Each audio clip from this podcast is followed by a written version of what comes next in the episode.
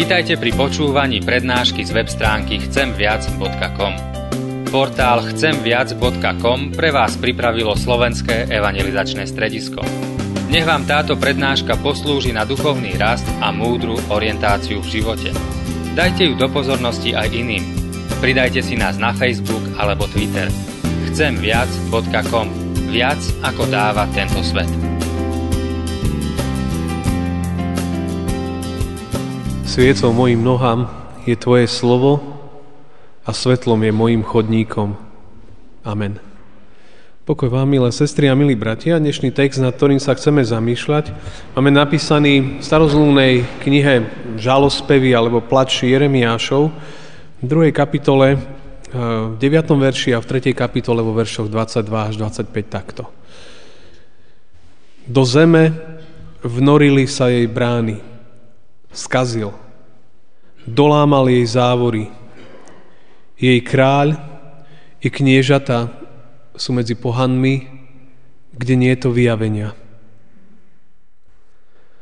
Hospodinové skutky lásky neprestávajú, lebo jeho milosrdenstvo nekončí. Obnovujú sa každého rana. Veľká je tvoja vernosť. Hospodin je môj údel, vraví moja duša, preto budem očakávať na neho. Dobrý je hospodin voči tomu, kto dúfa v Neho, voči duši, ktorá ho hľadá. Amen. Toľko je slov z písma. Milé sestry a milí bratia, biblická kniha Plač Jeremiášu alebo v žalospevi, ako ju máme napísané aj v našich, našej Biblii, je pre mnohých ľudí aj celkom neznáma kniha. A mnoho sa o nej ani nevie. To je taká maličká, ukrytá kniha za, za veľkou prorockou knihou Jeremiáš. Hebrejsky sa táto kniha volá Echa. A kvôli tomu svojmu názvu sa v židovskej tradícii nazýva aj zvykne nazývať aj náreky. Taký je názov tejto knihy Náreky. Je to v princípe anonymná kniha, aj keď uh, jej autorstvo sa zvykne, sa zvykne niekedy pripisovať Jeremiášovi. To bol jeden starozmluvný, veľmi známy, taký melancholický prorok. Tá autenticita tej knihy, že, že Jeremiáš je jeden, alebo teda jej autor, sa pripisuje tomu, že, že samotný prorok bol svetkom toho, ako bolo mesto Jeruzalem zničené a ľudia, ktorí v tom meste žili, boli odvlečení do zajatia. A preto mnohokrát hovoria, že vlastne Jeremiáš videl túto situáciu, ako bolo mesto, chrám, Všetky tie kľúčové veci životné, ktoré boli pre duchovný život židovského národa dôležité, zrazu sú preč. A tak vlastne hovoria, že vlastne preto aj tá kniha vznikla. Náreky teda, už som to tak naznačil, vyjadrujú, tá kniha vyjadruje bolesť zdrveného ľudu, ak by sme to mohli tak povedať, nad stratou posvetného kľúčového mesta Jeruzalem a chrámu, ktorý bol v ňom, a takisto na odvlečenie obyvateľov do zajatia. Čiže preto žalospevy, preto náreky. Lebo vlastne opisuje, že ľudia stratili to, čo bolo pre nich úplne dôležité, pre ich duchovný život a mnohokrát aj pre kultúrny, pre celkový život. Zrazu toto bolo preč. A to bolo pre nich mnohokrát nepredstaviteľné, pretože že mnohokrát sa chápal chrám, Jeruzalemský chrám, mesto Jeruzalem ako nedobytné, ako väčšné, Nikto na to nebude mať právo, lebo je to hospodinové. A to bol pre nich obrovský šok, že vlastne tieto veci sú preč. Autor knihy, autor knihy si uvedomuje, že, že vlastne v určitom zmysle je to Božie dopustenie, alebo to, že Pán Boh umožnil, aby sa tieto veci udiali kvôli, kvôli hriechu národa. Kvôli tomu, že, že národ svojim konaním popudzoval, provokoval, robil veci, ktoré, ktoré v Božích očiach neboli správne. A Pán Boh im dával vždy milosť a milosť. Ale mňa povedal, že tie vaše kroky a činy vás dovedú tam, kam vy chcete. A naozaj sa to tak udialo. A tak tá kniha, ak by človek ju čítal len nejakú časť, by znela hrozne depresívne. A dneska vo svete depresí to tiež by nebola dobrá pomoc. Ale treba povedať aj to, že, že tá kniha, ona má svoje také momenty, by som to povedal, až také vrcholy, kde, kde autor zrazu ako keby nakreslil úplne iný obraz. Ako to, čo všetci videli, rozbité, zničené, ľudia preč. A zrazu tam nachádzajú pasáže, ktoré hovoria o, o, o nádeji, ktoré hovoria o nádeji v beznádeji, ktoré hovoria o, o nových možnostiach, o tom, že aj keď veci vyzerajú tak, ako vyzerajú, že, že Pán Boh je za tým. Vlastne ako keby im chcel prorok alebo písateľ tej knihy povedať, že aj v beznádeji je možná nádej. A ten, ten text, ktorý ja som zvolil, sú také dve samostatné časti. Tá prvá je, je naozaj taká temná až a ten text začína takým až bolestivým opisom zničeného mesta. To je opis Jeruzalema. Do zeme vnorili sa jej brány, teda mestské brány. Skazil, dolámal jej závory. Čiže toto všetko bolo zničené. Mesto je zničené. A text pokračuje, že jej kráľ i kniežata sú medzi pohanmi. To znamená, že kľúčoví lídry národa, tí, ktorí mali viesť, či kňazi, či králi, takisto boli odvlečení, boli odvlečení preč do zajatia, kde nie je to žiadneho vyjavenia, kde nie je to žiadnej nejakej vízie, Zdá sa, že, chra, že Boží zákon je stratený. Zákon teda tie ich pravidlá, ktoré mali, my ich poznáme pod Tórou a starou zmluvou, to bolo stratené. Dokonca, dokonca je tam úplne pre, pre náboženský život proste až, až strašné konštatovanie, že proroci nedostávajú videnie od hospodina. V tých dobách pán Boh mnohokrát komunikoval s národom tak, že určitým ľuďom, ktorých si vyvolil prorokom, povedal nejakú zväzť a oni ju mali tlmočiť národu. A tá zväzť mala ten národ formovať, mala ho viesť, mala mu ukazovať cestu. A tu je napísané v tom verši, že, že samotní proroci, tí, ktorí by mali byť veľmi blízko Boha, ktorí mali od Neho dostávať videnia, aby ich mohli tlmočiť ľuďom, hovorí, nemajú. Nie ich. Nie nič. Proroci nemajú čo povedať. Nemajú čo kázať, nemajú čo povedať tomuto národu. A tam človek až povedal, že znie tak desivo, že, že hospodin prestal komunikovať so svojim ľudom. Ako keby vypol tie vysielačky, ako keby vypol tie, tie spôsoby, ktorými komunikoval s národom. Takže ak by sme trošku viac ešte rozoberali aj tú prvú kapitolu a tak, tak by sme, naozaj by sme veľmi hlboko klesali do depresie. A, ale autor, autor pomenúva realitu. On hovorí, že toto je realita, ktorej, ktorej ste. A to je, niekedy je dôležité pomenovať realitu. Ak by sme trošku možno odtiaľ, tak už sa snažili prejsť k nám, ku nášmu životu, tak niekedy v živote sa človek takisto dostáva veľmi hlboko. Mnohokrát ľudia, a každý z nás si tým nejakým spôsobom prechádza, sa dostáva do situácií, kde vás obklopí temnota prázdnoty a nejaké beznádeje, že zrazu človek vníma, ako keby nebolo cesty odtiaľ. Nevidí nejakú nádej, nevidí nejakú budúcnosť. A sú rôzne dôvody, prečo sa človek ocitá veľmi hlboko. Niekedy nás tam dostane jednoducho naše správanie. To by bolo veľmi jednoduchá schéma, ale Izraelčania boli tam, kde boli preto, lebo. Ich činy ich tam doviedli. Niekedy nás dovedú do, do úplne do oddelenosti od ľudí, do odsudzenosti od, od našich najbližších, našich manželov, manželiek, od našich detí, našich kolegov, členov cirkevného zboru, naše činy. Proste nás oddelia. Tým spôsobom, čo robíme, čo konáme. Hriechy človeka môžu naozaj hlboko odtiahnuť. A ako keby nebo sa zatvorilo a Božia milosť ako keby prestala prúdiť dole. A to je jedna časť. My sme minulý týždeň, ktorý ste boli, sme spomínali, sme rozoberali trošku Jobov príbeh. A sme hovorili, že Job sa dostal úplne dole do najhorších depresí, do najhorších zdravotných komplikácií, kedy prišiel o všetko, majetky, všetko, všetko zmizlo. Nie pre svoju vinu. Niekedy sa človek dostane úplne dole a, a nie je jednoduché povedať, že prečo. Nevieme to definovať. A keby sme sa akokoľvek, ako Joboví priatelia, snažili to definovať, niekedy neviete. A niekedy potom človek musí iba veriť, nádejať sa, že, že to má nejaký zmysel.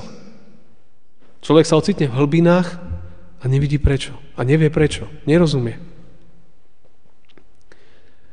A bolo by ľahké hovoriť ľahké odpovede. Ani ak veľmi nie sú. Ani tam to nebudem smerovať. Ale keď sa ešte nad tým zamyslím, že, že každý tým nejak prechádza, viete, človek premýšľa mnohokrát, že ja neviem, prečo ma nevzali na školu, ktorú som tak si vysníval, vysníval a tam som chcel ísť, chcela. Učil som sa, pripravoval a nič. Nezobrali. Prečo sa moji, ja neviem, rodičia, keď z pohľadu detí, prečo sa rozvádzajú? Prečo to je? Prečo som ochorel? Že neviem, neviem z tej choroby sa dostať. Prečo nerozumiem svojmu manželovi, svojej manželke? Prečo nemám manžela manželku? Prečo si učiteľia v škole na mňa zasadli? Prečo ma vyhodili z práce? Prečo v našej rodine vyriešime jednu zložitú vec a zase sa ponoríme do ďalšej, ešte hlbšej? A každý by sme mohli nájsť mnoho vecí. Každý by sme mohli nájsť mnoho vecí. A ľudia prežívajú všeličo, každý z nás. Rôzne aj existenciálne krízy, všelijaké zápasy. A možno, že mnohí by ste sa, ak by ste čítali celú tú knihu, by si povedali, že ja sa identifikujem s týmto mužom, lebo on vyjadruje moje pocity. A zvlášť možno, že v dnešnej dobe.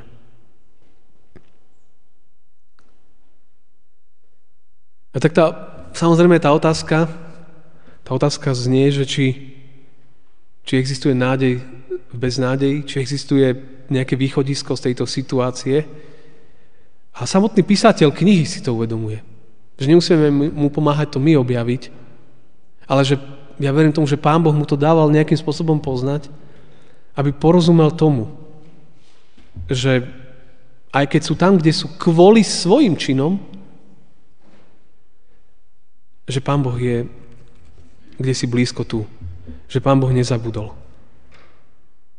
Že aj keď sa zdá, že sa sny rozbijú, keď sa zdá, že veci nejdu tak, ako by mali, tak platí druhá časť, že Pán Boh je bližšie, koná viac, ako sa nám mnohokrát zdá.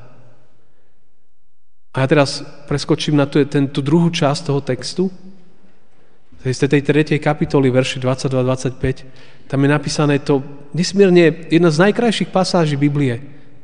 Hospodinové skutky lásky neprestávajú lebo jeho milosrdenstvo sa nekončí. Obnovujú sa každého rána. Veľká je tvoja vernosť. Hospodin je môj údel, vraví moja duša, preto budem očakávať na neho. Dobrý je hospodin voči tomu, kto dúfa v neho, voči duši, ktorá ho hľada. Tak hovorí autor tejto knihy. Čiže to prvé, čo on, aj veľmi krátko iba sa pri tých veciach zastavím, hovorí, že hospodinové skutky lásky neprestávajú. Neprestávajú. On to objavil. Že skutky lásky neprestávajú. To je to slovo, že neprestávajú. Kdekoľvek môže byť človek, Božie skutky lásky neprestávajú. Aj keď veci nevyzerajú tak, ako by si človek prial. Ale Božie skutky lásky neprestávajú.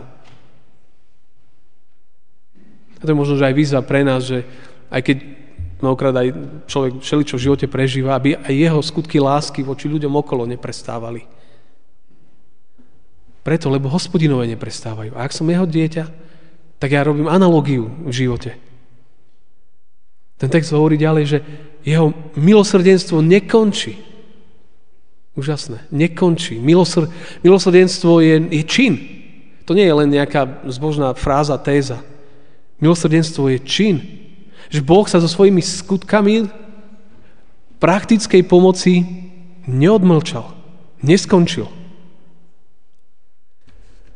A potom ten text hovorí, že tie skutky lásky a jeho milosrdenstvo sa obnovujú každého rána. Úplne úžasné.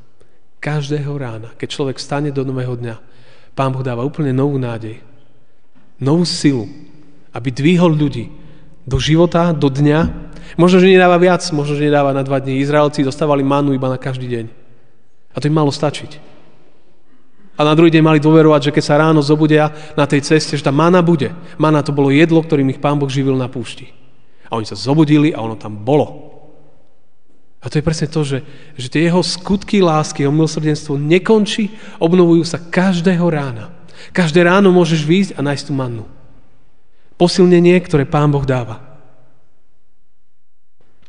Martin Luther, ja to častokrát citujem, keď komentoval vieru všeobecnú kresťanskú a zvlášť prvý článok, tak hovorí, že k tomu, k tomu životu a ku všetkému my hojne, hojne a na každý deň dáva. A teraz sa trošku vrátime do slovníka 16. storočia, ale nevadí. Každý deň dáva odev, i obu, pokrm, i nápoj, dom, dvor, manžela, manželku, dietky, pole, dobytok, rozličný majetok so všetkými potrebami života. Mňa pred každým nebezpečenstvom chráni a od všetkého zlého zachováva. To činí všetko z púhej otcovskej a božskej dobroty a milosrdenstva bez akýchkoľvek mojich zásluh a hodností. Hovorí Luther. A ten si tiež prešiel svojim.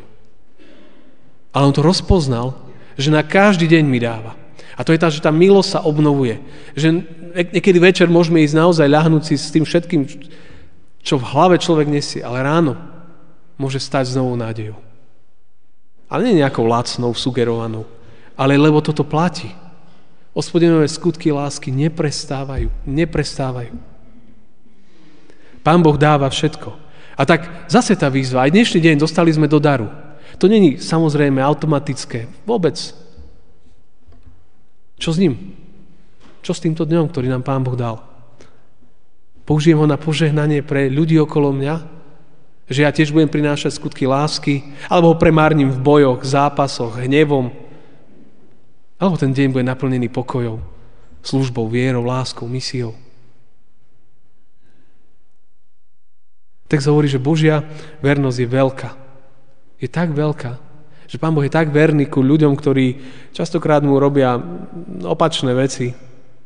Je tak veľká, že jeho syn sa obetoval z lásky za nás. Vstúpil do sveta bolesti hriechu a sám Pán Boh sa rozhodol veci napraviť. Vtedy v raji ešte zakryl nahotu Adama a Evy. Dnes zakrýva naše hriechy svojou milosťou. Ak my ich prinášame, ak ich vyznávame, On je verný a spravodlivý, aby ich očistil a pozviol nás novému životu. A On tu dáva Ježiša Krista, aby napravili, napravené boli veci. Aby ľudia sa dostali do rovnováhy vo vzťahu k Bohu. Aby sme nežili v prázdnote bez Neho. Božia vernosť je tak veľká. A potom samozrejme autor nakoniec hovorí, že, že hospodin je môj údel. Ja, ja nevidím iné. On hovorí, že môj údel, to je moja budúcnosť, je Pán Boh. Pretože On mi dá východisko aj z tejto situácie. A verte mi, že keď boli v zajati, to nebolo tak, že, že hneď Pán Boh vyslobodil, všetko bolo úžasné. Vôbec nie. To boli roky, kedy sa zdalo, že sa nič nemení. Ale hospodinové skutky lásky každý deň konali. A tí ľudia mohli dostať silu, ktorí v neho verili, aby kráčali s nádejou deň po dni. Hospodin je dobrý voči tomu, kto dúfa v Neho, voči duši, ktorá ho hľada. Ten, ktorý ho hľada, ten ho nájde a Pán Boh je k tomu dobrý. A cez Ježiša Krista sa nám Pán Boh dáva nájsť. To je jediná cesta, ako môžeme vidieť, ako môžeme ho nájsť. Pán Boh je stále na tróne, má všetko vo svojich rukách. A tak to je, nie že jedno, ale každý človek prechádza niečím a môžeme prežívať radosť týchto dní a to je super. A môžeme prežívať aj všelijaké trápenia, sú súčasťou života. Niekedy Pán Boh ich neberie, musíme nimi kráčať. Ale hospodinové skutky lásky sa nemenia a každý deň sa obnovujú. Každý deň dáva silu žiť život. Nový život, život nádeje. A tak, existuje nádej bez nádeji? Zdá sa, že áno. Nie je možno presne tak, ako by sme očakávali, že veci sa hneď menia. My žijeme v instantnej dobe, proste všetko chceme hneď. To, čo si objednáme, chceme mať už pomaly do večera, aby nám ju pieska doniesla. Toto je doba, ktorej žijeme. Ale strom, ak má priniesť ovocie, on potrebuje čas. Môžete paradajky nafarbiť, nastriekať na červeno, aby vyzerali dobre a potom ich predávať. Ale ak sú dozreté, poctivo, si prejdú tou svojou fázou, potom majú chuť. A tak to je aj ľudský život. Jednoducho, niekedy veci chcú čas. Ale Pán Boh na druhej strane hovorí, že tam, kde si, je pri nás. A bude za chvíľu mládež spievať pieseň, že Pán Boh otvára oči slepým. Naozaj otvára oči slepým. Dokonca v tmách nás dvíha svojim slovom z prachu. Z prachu nás dvíha svojim slovom. A naozaj nikto nie je ako on. Lebo jeho skutky lásky neprestávajú, milosrdenstvo sa nekončí. A dobrý hospodin voči tomu, kto dúfa v neho, voči duši, ktorá ho hľadá. Amen.